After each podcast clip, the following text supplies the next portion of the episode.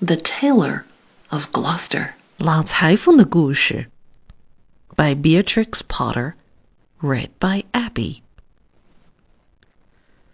My dear Freda, because you're fond of fairy tales and have been ill, I have made you a story all for yourself, a new one and nobody has read before.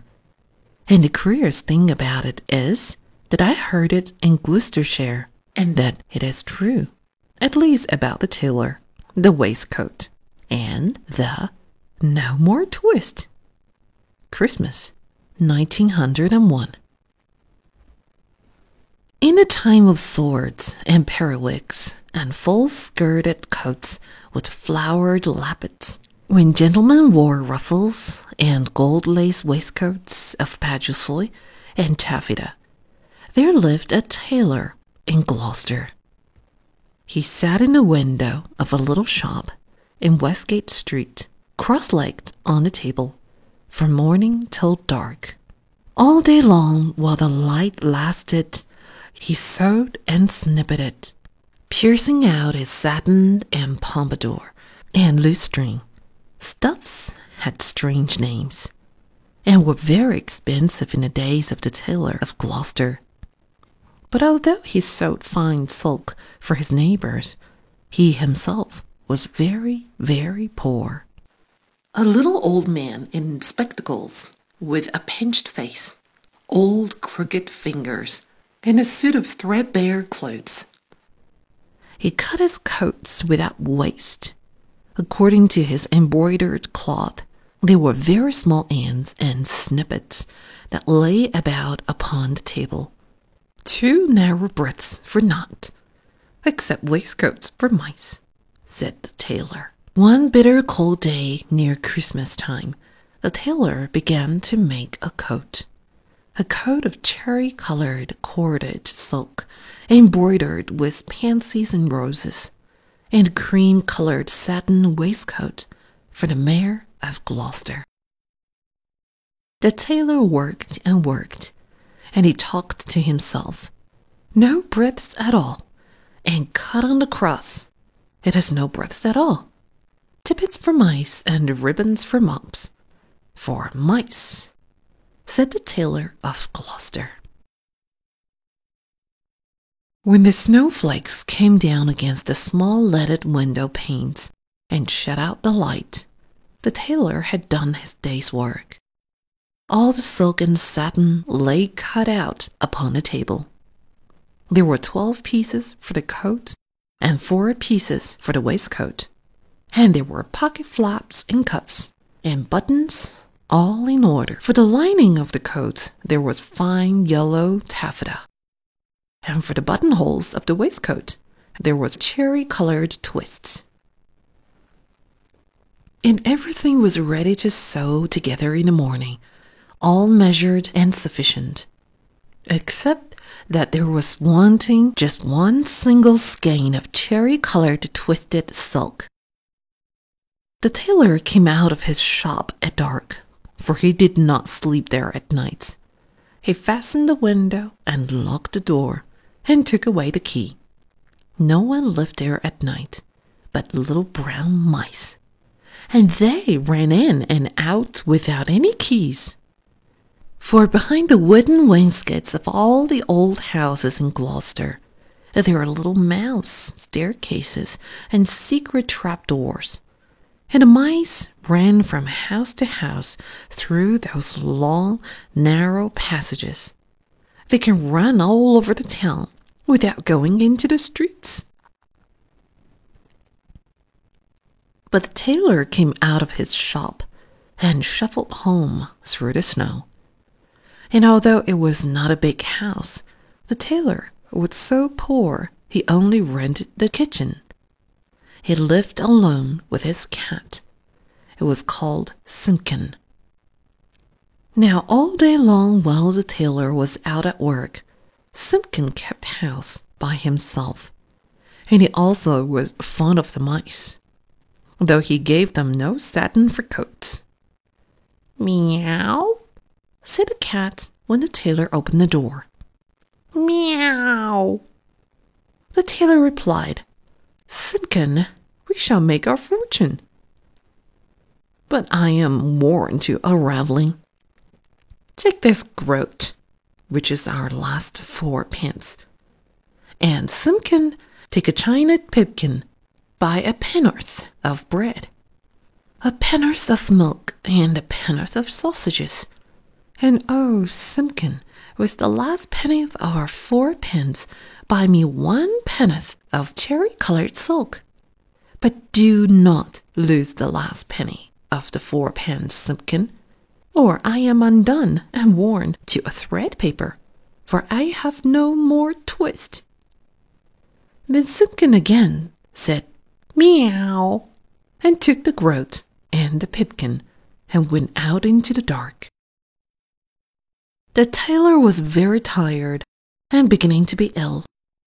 He sat down by the hearth and talked to himself about that wonderful coat. I shall make my fortune to be cut by it. The mayor of Gloucester is to be married on Christmas Day in the morning, and he hath ordered a coat and an embroidered waistcoat. Then the tailor started, for suddenly interrupting him, from the dresser at the other side of the kitchen came a number of little noises. Tip tap, tip tap, tip tap tip. Now what can that be? said the tailor of Gloucester, jumping up from his chair. The dresser was covered with crockery and pipkins, willow pattern plates, and teacups and mugs. The tailor crossed the kitchen and stood quite still beside the dresser, listening and peering through his spectacles. Again from under a teacup came those funny little noises. Tip tap, tip tap, tip tap tip. This is very peculiar, said the tailor of Gloucester, and he lifted up the teacup, which was upside down. Out stepped a little live lady mouse and made a curtsy to the tailor. Then she hopped away down off the dresser and under the wainscot. The tailor sat down again by the fire, warming his poor cold hands. But all at once from the dresser there came other little noises. Tip tap, tip tap, tip tap tip. This is passing extraordinary, said the tailor of Gloucester, and turned over another teacup, which was upside down. Out stepped a little gentleman mouse and made a bow to the tailor.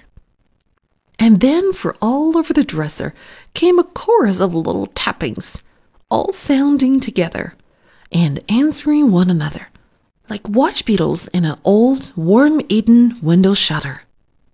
Tip tap, tip tap, tip tap tip.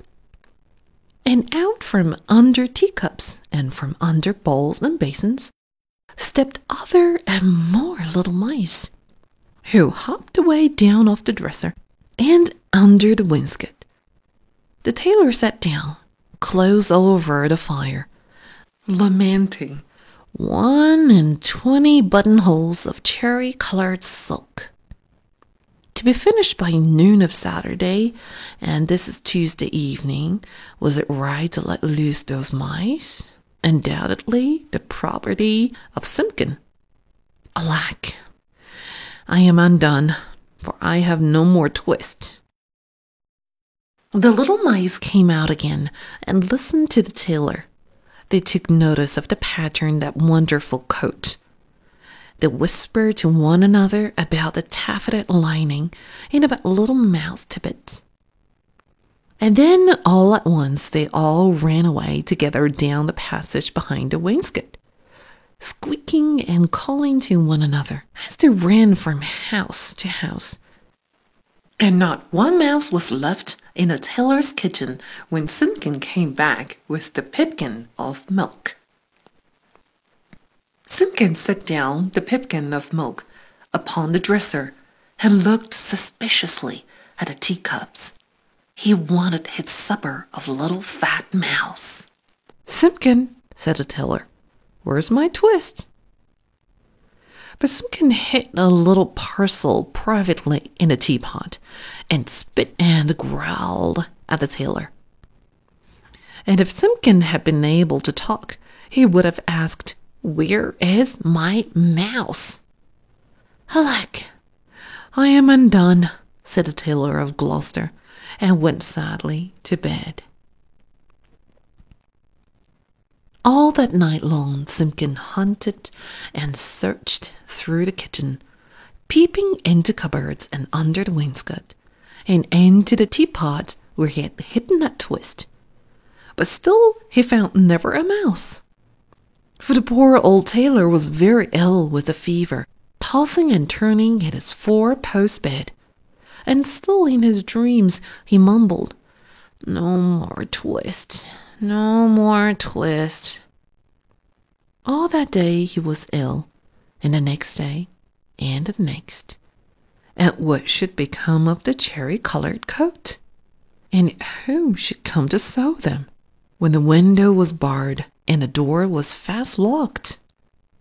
Out of doors, the market folks went trudging through the snow to buy their geese and turkeys and to bake their Christmas pies but there would be no Christmas dinner for Simpkin and the poor old tailor of Gloucester.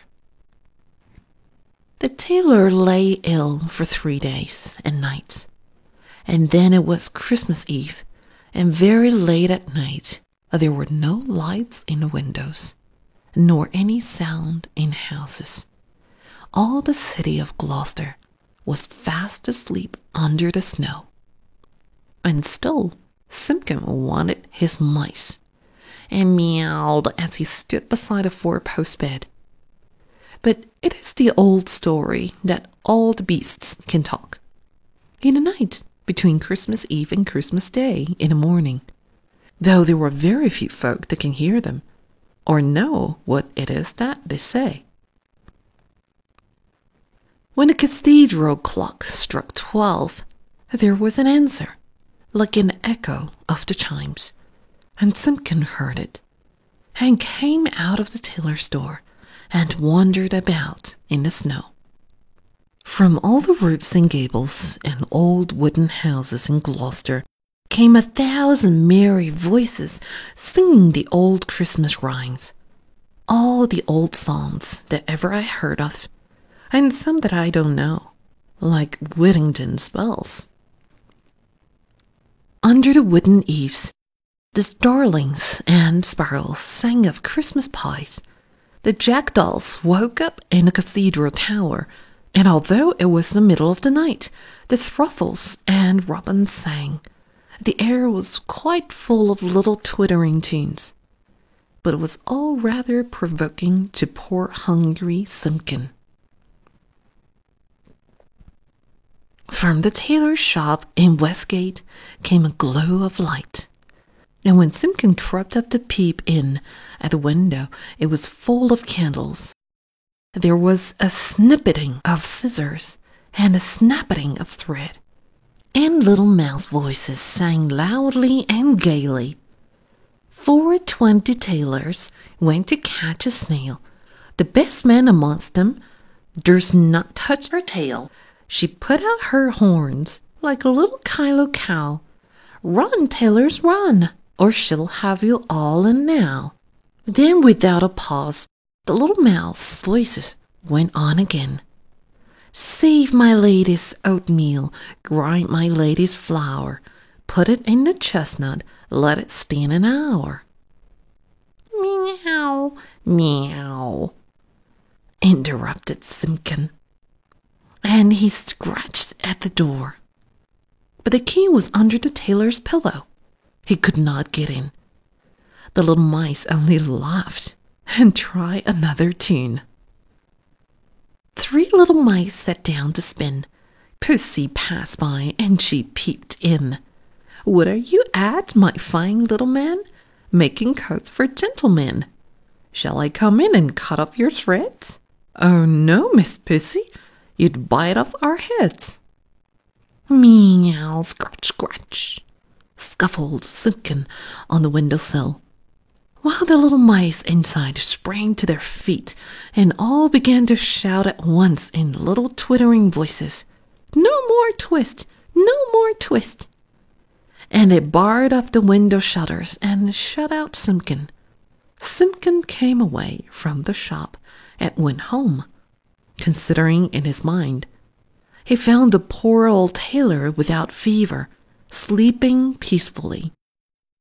Then Simpkin went on tiptoe and took a little parcel of silk out of the teapot and looked at it in the moonlight. And he felt quite ashamed of his badness compared with those good little mice. When the tailor awoke in the morning, the first thing which he saw upon the patchwork quilt was a skein of cherry colored twisted silk, and beside his bed stood the repentant Simpkin the sun was shining on the snow when the tailor got up and dressed, and came out into the street with Simpkin running before him. Alack, said the tailor, I have my twist, but no more strength nor time. That will serve to make me one single buttonhole. For this is Christmas Day in the morning. The Mayor of Gloucester shall be married by noon. And where is his cherry colored coat? He unlocked the door of the little shop in Westgate Street, and Simpkin ran in, like a cat that expects something. But there was no one there, not even one little brown mouse. The boards were swept and clean. The little ends of thread and the little silk snippets were all tidied away and gone from off the floor. But upon the table, Oh, joy! The tailor gave a shout. There, where he had left plain cuttings of silk there lay the most beautiful coat. and embroidered satin waistcoat that ever were worn by a mayor of Gloucester. There were roses and pansies upon the facings of the coat, and the waistcoat was worked with poppies and cornflowers.